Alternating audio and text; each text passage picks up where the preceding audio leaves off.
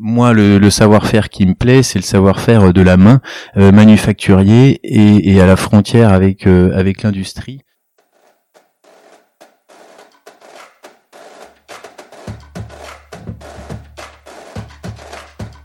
Bonjour à tous, le savoir-faire est bien vivant.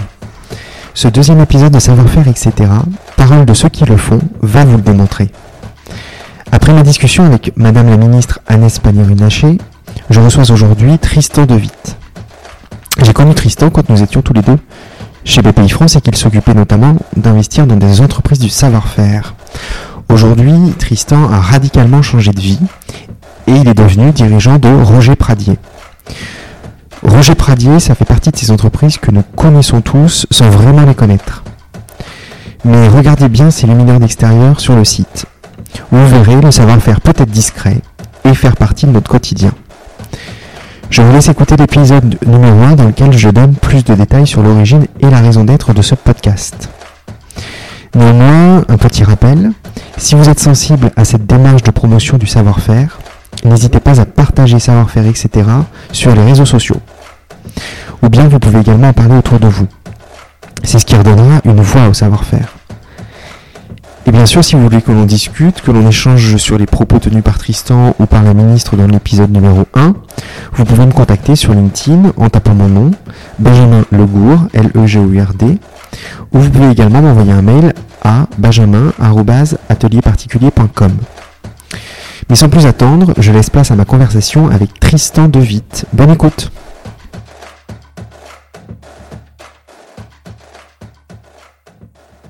Bonjour Tristan et merci beaucoup d'avoir euh, accepté de participer à Savoir-faire, etc. Euh, pour euh, l'une des premières émissions de ce podcast. je vais éviter de te présenter moi-même, je vais te laisser faire, juste pour dire que tu es le dirigeant de Roger Pradier, qui est une entreprise française du luminaire. Donc du coup, pour commencer, est-ce que tu pourrais en une à deux minutes te présenter et nous dire qui tu es et ce que tu fais aujourd'hui? J'ai travaillé pendant 15 ans dans l'investissement euh, au sein de BPI France et je viens d'une famille industrielle euh, belge euh, du textile. j'ai dans les fonds d'investissement que j'ai pu pu gérer, je me suis intéressé à beaucoup de beaucoup de marques et de et d'entreprises de savoir-faire un peu particuliers et les fonds dont je m'occupais investissaient dans des marques patrimoniales et des sociétés à savoir-faire d'excellence. Il y avait quelques quelques fonds d'investissement et une dizaine de participations dont je m'occupais et il y a, environ 2-3 euh, ans, je me suis posé la question de quoi faire de ma vie d'après et je me suis intéressé à des entreprises pour les racheter moi-même.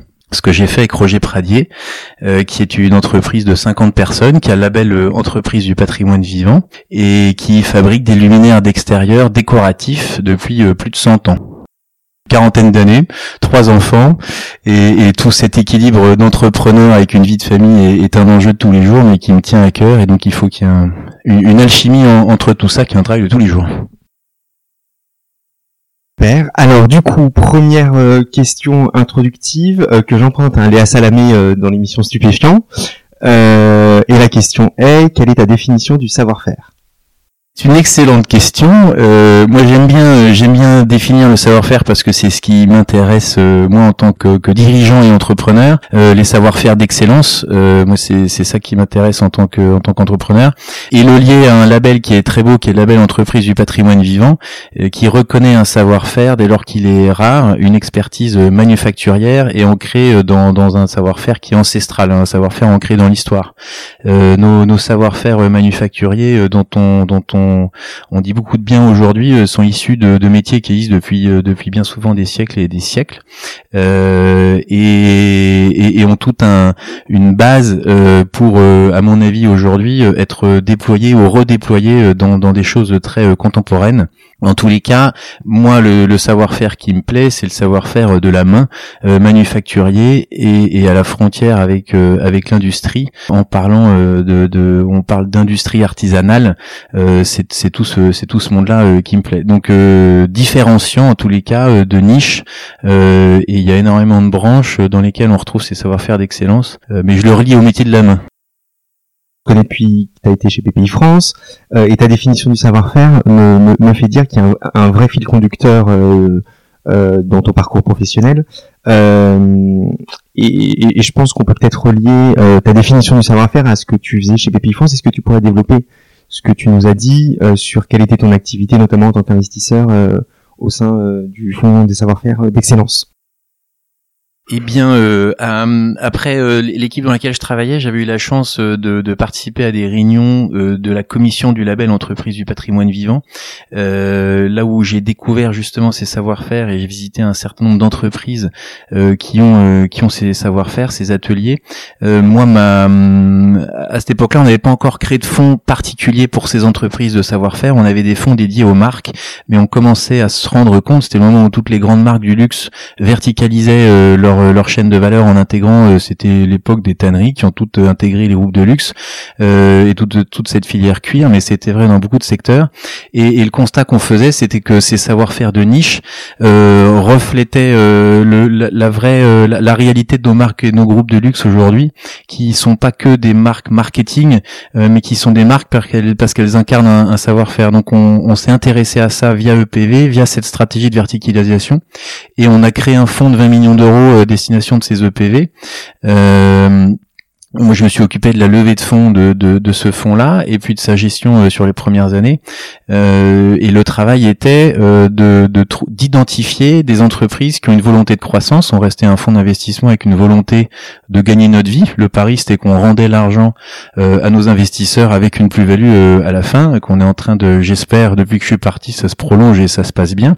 mais de montrer et de faire le, la démonstration que les entreprises de savoir-faire, qui sont souvent artisanales, mais et, et les industriels de niche avaient de la valeur, avaient du, du, de la perspective, mais qu'elles manquaient de soutien euh, financier parce que des affections des investisseurs, une petite usine, un petit atelier euh, de cuir, euh, aujourd'hui ça plaît c'est peut-être tendance. il y a dix ans, on avait un peu plus de mal à se projeter. Les sous-traitants, ils n'avaient pas forcément vocation à intéresser des investisseurs parce qu'ils sont dépendants d'un donneur d'ordre. Il y avait autant de risques et de facteurs de risque pour des investisseurs qui fait qu'ils n'allaient pas sur ce marché. Notre conviction, nous, à l'époque, c'était qu'il y avait un, vrai intérêt à structurer cette filière, renforcer ces entreprises euh, via du fonds propre en prenant des participations au capital donc mon rôle de tous les jours qui était passionnant, c'était de rencontrer des dirigeants de ces entreprises. Donc ça c'est une chance inouïe d'être baigné euh, dans, dans, dans, ce secteur euh, avec des gens de passion. Et moi il fallait que j'arrive à les convaincre euh, du bien fondé d'une démarche d'investisseur au capital qui doit être perçu comme un comme un comme un accompagnateur, quelqu'un qui vient les aider à grandir et qui doit sortir correctement à la sortie. Mais mais mais mais c'est c'est souvent un, frein parce que les dirigeants qui sont des, des troisième quatrième génération euh, d'entrepreneurs euh, peuvent avoir peur de faire rentrer quelqu'un au capital. Donc nous, on avait la, la casquette BPI France euh, tiers de confiance. malgré tout, on est intrusif, on participe au capital, donc il faut dédramatiser tout ça. Et une grosse partie du rôle d'un investisseur quand on est dans un fonds comme ça, c'est ça, c'est de faire passer le message vertueux et, de faire comprendre que le capital, c'est quelque chose qui est vertueux pour tout le monde. Alors ce que tu dis euh, pose possiblement deux, questions que je trouve assez intéressantes. Premièrement, celle de la verticalisation et du rachat par les grands groupes. Euh, qu'est-ce que qu'est-ce que tu penses finalement? Est-ce que tu penses pardon qu'un atelier peut rester indépendant aujourd'hui? Et s'il peut rester indépendant, est-ce que tu crois qu'il peut rester indépendant sans ouvrir son capital? Il euh, y en a qui y réussissent. Je pense que ceux qui y arrivent, euh, ça prend énormément de temps et, et, c'est très louable. Euh, et il y a une taille critique à atteindre et même avec ça, c'est pas toujours évident. Je pense pas que le capital soit le salut pour toutes les situations, mais ça permet de grandir plus vite et de se renforcer pour tenir des années qui sont pas toujours qui sont pas toujours simples. en tous les cas, moi, ma, ma, ma vision avec mon passé, bien sûr que le capital investissement, j'y crois beaucoup, donc je pense que c'est un gage de succès. mais mais il y a énormément de gens qui ont réussi à démontrer qu'avec des partenaires bancaires, avec euh, des, fonds euh, familiaux, euh, ben on, arrive à gérer de la croissance. Moi, je suis un investisseur et j'aime bien la vitesse aussi, et je pense que le capital fait gagner du temps et du confort. mais, mais des ateliers aujourd'hui, le capital aide à suivre aussi des cadences de production. Un investisseur en capital permet à des ateliers qui grandissent vite avec le, les donneurs d'ordre, ça permet aussi de suivre ces cadences-là qui sont pas toujours faciles à financer.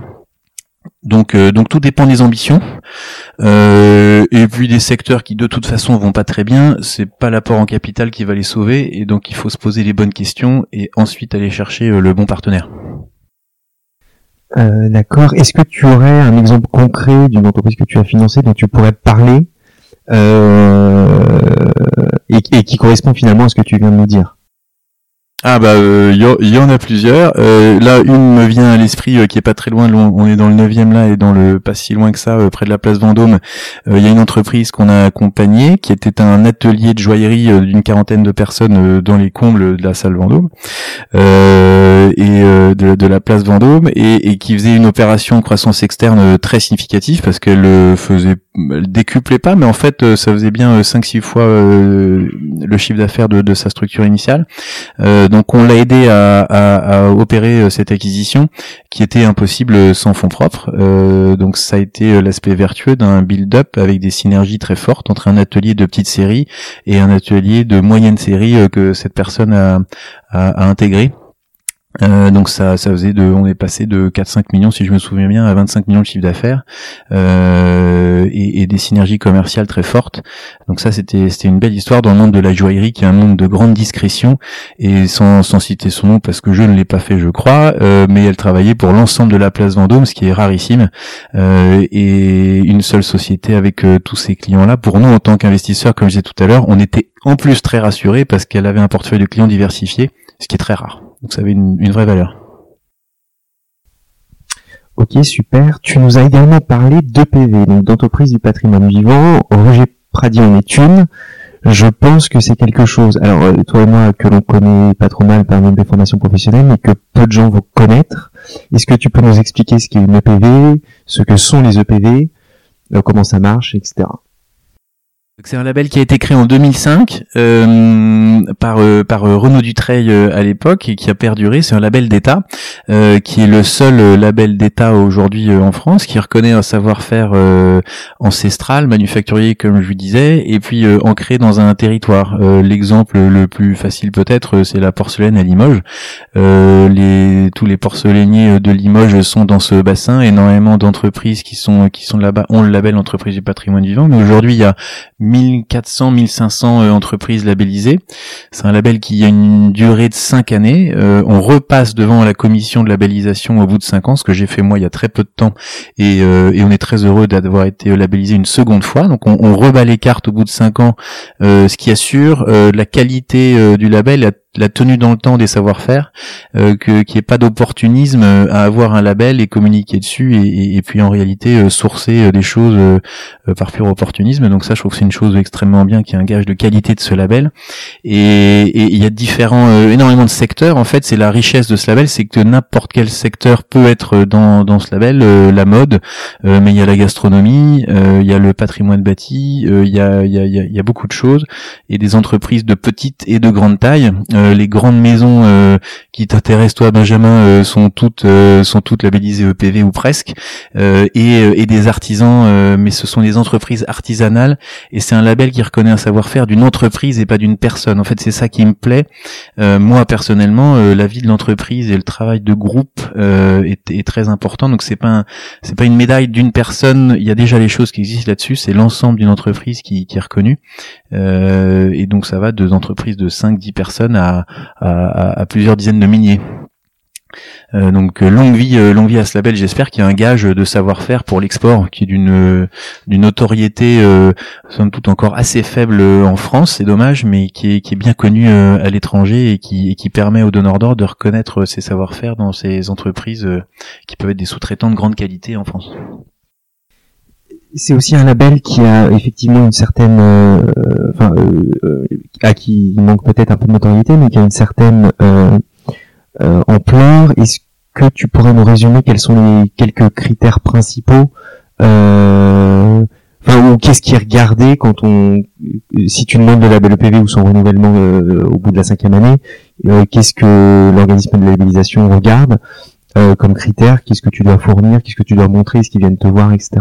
Alors, il y a un dossier de candidature qui est accessible sur le site euh, internet du label EPV et qui reprend euh, les différents euh, les différents critères du, du, décret, dont dont une bonne partie est liée la reconnaissance du savoir-faire. Il y a plusieurs plusieurs choses qui permettent de, de, de le déterminer, savoir qu'il est rare. c'est il y a un patrimoine économique par exemple qui représente une richesse d'outillage qui serait ancien et représentatif de, de savoir-faire, des moules, des machines relativement rares il y a un accès à la formation qui doit être difficile, formation académique et, difficile. J'entends que la formation est dispensée dans l'entreprise euh, plus que dans des, centres de formation euh, euh, divers euh, et donc une formation avec de l'apprentissage euh, tout ça étant dispensé dans l'entreprise ça montre que c'est que c'est rare. L'attachement à un territoire aussi hein, quand je parlais de Limoges ça c'est extrêmement extrêmement important. La reconnaissance par des clients par exemple d'avoir dans son portefeuille client des des, des, des marques dont l'exigence de qualité est reconnue c'est aussi un gage d'un savoir-faire d'une bah, qui, qui soit rare et de et de haute qualité et systématiquement, euh, l'Institut supérieur des métiers qui, qui s'occupe de la labellisation des entreprises envoie des experts euh, dans les entreprises qui, eux, euh, vont valider que l'ensemble des critères sont bien remplis, du moins une majorité, il y a des règles. Et, et l'Institut supérieur des métiers s'est aussi fixé une doctrine assez forte, secteur par secteur, pour dire à quel point est-ce que c'est rare. Donc ils ont une connaissance extrêmement fine de chacun des métiers dont le label EPV s'occupe, et, et, et enrichit sa doctrine au fur et à mesure de l'instruction des dossiers, euh, ce qui fait que c'est de plus en plus pointu. Euh, et les experts qui sont envoyés sont systématiquement des experts du secteur euh, en question. Donc il y a, c'est très exigeant, mais c'est ce qui permet aussi de garder cette qualité, cette qualité de label. Alors peut-être pourras-tu nous dire quel intérêt ça a pour Roger Pradier d'avoir ce label de manière très concrète. Mais avant, je propose que tu nous dises qu'est-ce que Roger Pradier, puisqu'on l'a un peu défloré en introduction, mais peut-être un peu plus précisément euh, ce que tu fais, ce qu'est l'entreprise, combien il y a de gens, etc. Eh bien, euh, donc créé en 1910 euh, par la famille Pradier, c'était le métier de la Roger Pradier était un spécialiste de la ferblanterie, qui est un travail du, du métal. Euh, Aujourd'hui, c'est un travail qui, qui, se fait à froid. C'est on travaille beaucoup l'aluminium. On lui donne des formes euh, pour fabriquer au départ les lanternes euh, parisiennes assez typiques qu'on fabrique toujours depuis plus de 100 ans sur le même modèle et qu'on continue à, à, vendre pour équiper les copros parisiennes des rues de Paris euh, euh, avec cette lanterne assez typique et qu'on exporte beaucoup. Et dans le temps, euh, cette entreprise s'est transformée et aujourd'hui résolument dans l'air du temps, où avec ses, savoir-faire ont été la base, mixée à une création assez riche et un designer qui est intégré depuis plus de 15 ans dans l'entreprise et une équipe créa qui est, assez qui assez forte. il y a trois personnes dans l'équipe créa sur un total de un total de 50 personnes et le mix de cette création et de ce savoir-faire avec tous les moules que nous avons depuis des années, euh, des métiers qu'on maîtrise qui sont euh, manuels, on peut envisager et créer des produits euh, que n'importe qui pourrait pas faire. donc c'est c'est la force de cette entreprise qui exporte aujourd'hui déjà 20% de son chiffre d'affaires, mais seulement parce que elle, peut faire beaucoup plus. L'objectif quand a racheté, c'est de passer à 80% à un horizon moyen terme. ça, ça passe par des recrutements. Donc on a une équipe export qui se développe énormément en intégrant euh, en intégrant des, des, des, commerciaux dans chaque pays européen. J'ai créé une filiale aux États-Unis euh, où on attaque le marché euh, là cette année et, et, on a un, un, catalogue qui permet de répondre à l'ensemble des besoins de, de, nos clients qui sont des hôtels, des restos, des maisons plutôt plutôt de qualité disons et dans une certaine mesure l'espace urbain même si c'est pas l'échelle de nos produits. on est dans, dans la décoration pour les particuliers et les privés. Tu nous as parlé de plein de choses en, en, 30 secondes. Sur, le catalogue, sur le processus créatif, sur ce qui fait la richesse de Roger Pradier en termes euh, de produits, euh, est-ce que tu peux développer un tout petit peu plus euh, Donc du coup, tu as trois créas en interne. Est-ce que tu travailles avec des externes, avec, je sais pas, des, des archis qui viennent avec une idée et qui disent, bah tiens, j'ai ça à faire oui, oui, oui, c'est vrai. Il y a, c'est un point important et je pense que c'est un trait commun à beaucoup d'entreprises du patrimoine vivant. À partir du moment où on maîtrise un savoir-faire, on peut répondre à beaucoup de choses euh, et, ça correspond à une tendance euh, du moment, mais j'espère une tendance de fond, c'est l'individualisation du produit et les petites séries. Euh, un outil de production artisanale ou artisanat industriel, c'est censé avoir une certaine flexibilité, donc c'est une force pour répondre à ces demandes qui est la demande du moment pour un marché de produits de qualité et en même temps, nous, on est à la frontière avec l'industrie, on aimerait bien faire aussi des grandes séries, on, on, est un peu à la frontière des deux. Donc dans notre catalogue, on a des produits avec une gamme extrêmement large, mais n'importe quel architecte peut nous demander une adaptation euh, de taille. Euh, on veut gagner 3 cm sur telle pièce, euh, on veut réduire, on veut faire des, des, des mix de certains de nos produits, on est capable d'y répondre. À côté de ça, euh, notre équipe de design euh, fait aussi de la, de la DA euh, et donc travaille avec des designers externes qu'on sélectionne une fois par an. on travaille avec un designer de, notoriété. maintenant, ça va être de plus en plus international et on édite un designer par an à côté de nos créations qu'on fait. On sort 4-5 produits par an, 3-4 sorties dessins chez nous et un design externe. La dernière avec laquelle avec laquelle on a travaillé, c'est Matali Crassé euh, qui nous a dessiné un produit qui s'appelle la hutte, euh, qui est magnifique et, euh, qui, marche très bien là pour ce pour ce début de, de lancement. Et ça ressemble à quoi la hutte? C'est une c'est un petit habitat elle est, elle est juste là en bas, donc forcément il y a que Benjamin et moi qui la voyons, mais euh, mais mais c'est un, une forme de petite hutte euh, autour de laquelle euh, l'idée du produit, pour avoir discuté de tout ça avec Nathalie, c'est un produit qui se pose sur une table autour duquel on se met, qui fait comme un foyer, et donc la source lumineuse réchauffe l'ambiance et on est tous autour pour un produit convivial, un produit de partage.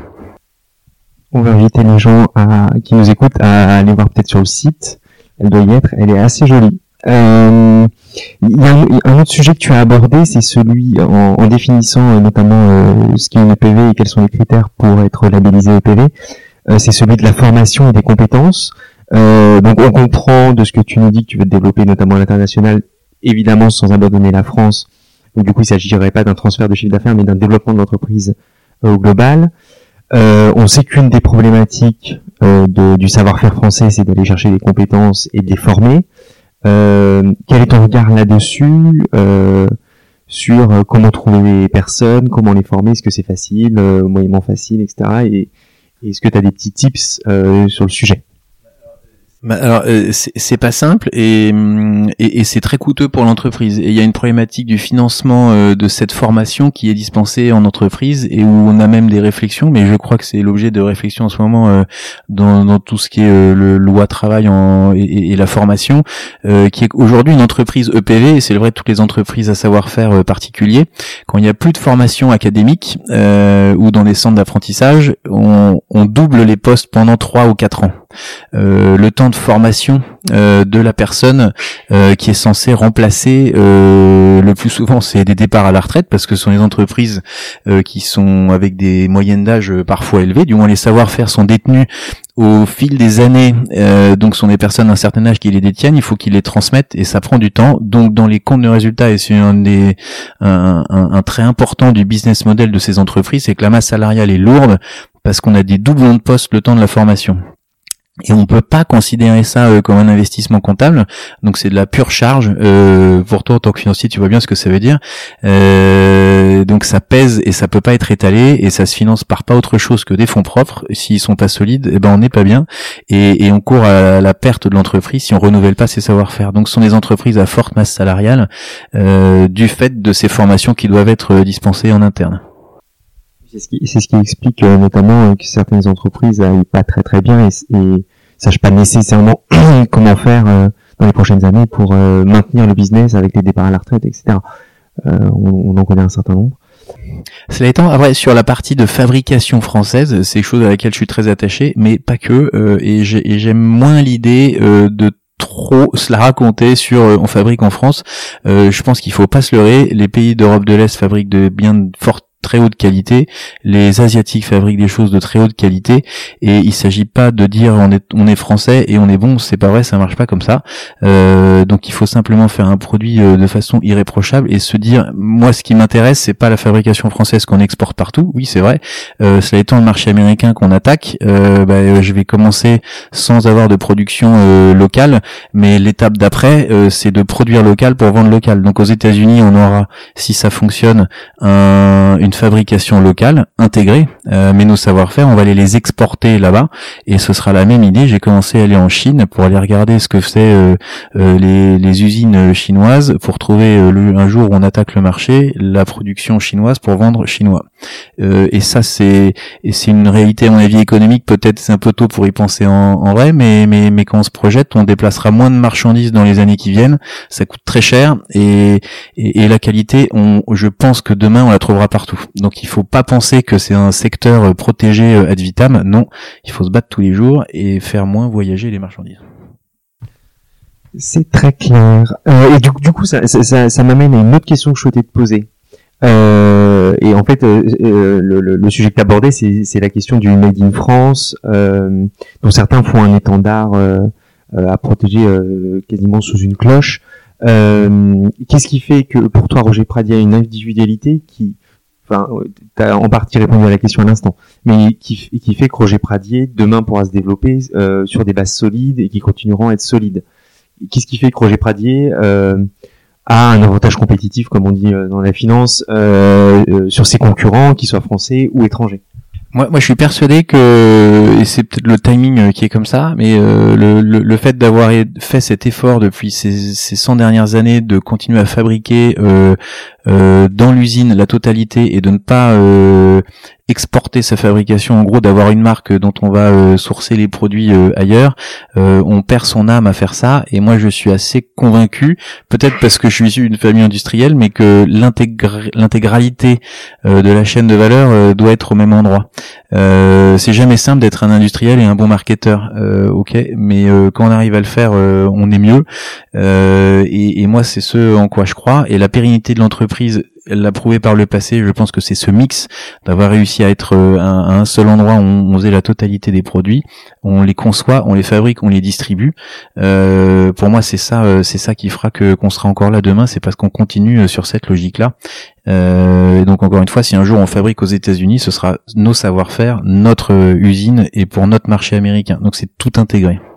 Donc on comprend que tu es un développeur euh, en, termes de profil et, du coup euh, j'avais envie de te poser une question. Aujourd'hui on parle beaucoup beaucoup beaucoup de création d'entreprise. Euh, j'en ai créé une donc on parle de création d'entreprise, on parle beaucoup moins de transmission. On y été tous les deux chez BPI France, on sait que c'est un sujet pour les années à venir en France en tout cas, entre autres pardon donc du coup, j'ai deux questions. Qu'est-ce qui a fait que tu es passé de la finance à quelque chose de plus opérationnel euh, Qu'est-ce qui a fait que tu as sauté le pas Et pourquoi tu as choisi euh, de reprendre une entreprise euh, plutôt que d'en créer une from scratch? Alors moi j'avais aucune idée, donc euh, et j'ai toujours été impressionné euh, de, de, des personnes qui se lançaient euh, from scratch comme tu dis euh, en start-up. moi j'étais bien incapable de ça et je suis à l'aise dans le milieu industriel parce que j'ai grandi dans des usines et dans la graisse et dans des grosses machines et, et donc ça c'est un peu on est tous le fruit de notre histoire et je pense que moi j'étais pas impressionné par ça qui peut peut-être impressionner d'autres. Je me sentais plus à l'aise là-dedans et ça me paraissait moins risqué. Ça peut paraître fou hein, mais des grosses machines ça me paraît moins risqué que, que, que de partir de rien dans les deux cas, on peut créer de la valeur ou pas. Euh, en tous les cas, euh, tous les cas, ça, euh, ça, ça c'était, c'est là où, c'est là où je me sentais, où je me sentais le plus à l'aise, quoi. Et la transmission, bah oui, c'est c'est c'est sûr qu'il va y avoir il va y avoir pas mal de choses. Et en tous les cas, moi, venant de chez BPI France, euh, ça me faisait du moins l'entrepreneuriat euh, me faisait moins peur. Je pense que chez BPI France, on, on est c'est ça reste ma conviction, c'est on est tous on est tous un peu entrepreneurs. Donc je pense qu'il y a des un fonds d'investi un investisseur, euh, on, est toujours un peu entre les deux. Et moi, je pense que j'avais un profil d'investisseur. Là où je me sentais le mieux, c'était dans les entreprises. C'est ce que j'ai toujours aimé. Euh, donc en fait, ça a été assez naturel. Mais encore une fois, c'est parce que j'ai grandi au milieu de, de, de grands-parents, de parents entrepreneurs, et donc euh, le monde financier pour moi était était un, était un passage qui m'a formé, euh, mais, mais je me suis toujours senti à l'aise dans, dans l'industrie, dans l'entreprise. Super. Je crois qu'on a fait un tour d'horizon euh, sur, sur, sur, les points que je souhaitais aborder. Est-ce que tu souhaites ajouter quelque chose? Et après, j'ai une dernière question pour toi. Bah, d'abord, longue vie à ce début de blog. Euh, j'espère que tu iras loin avec ça. Et bravo pour toi, euh, ce que tu es en train de faire. Merci beaucoup. Euh, et donc du coup, la dernière question, c'est qui devrais-je, enfin, ou qui penses-tu que je puisse inviter dans ce podcast et qui pourrait apporter quelque chose sur la problématique des savoir-faire? Bah, il y a euh, quelqu'un que j'aime beaucoup qui est dans le monde d'entreprise du patrimoine vivant, c'est Luc Le Sénécal, qui est le président de l'association des entreprises du patrimoine vivant, euh, avec qui je travaille dans cette association et j'ai beaucoup de plaisir à le faire. Euh, donc il parlera encore mieux du label que moi, je pense, et, et, qui a une très belle entreprise d'un secteur qui était qui était proche, Saint-James, et qui aura beaucoup de choses à beaucoup de choses à te raconter. Mais j'ai plein d'idées pour toi. Super. Écoute, il me reste à te remercier. C'est super sympa d'avoir pris le temps, euh, surtout pour euh, le premier enregistrement de ce podcast. et donc du coup, merci beaucoup. Merci Benjamin.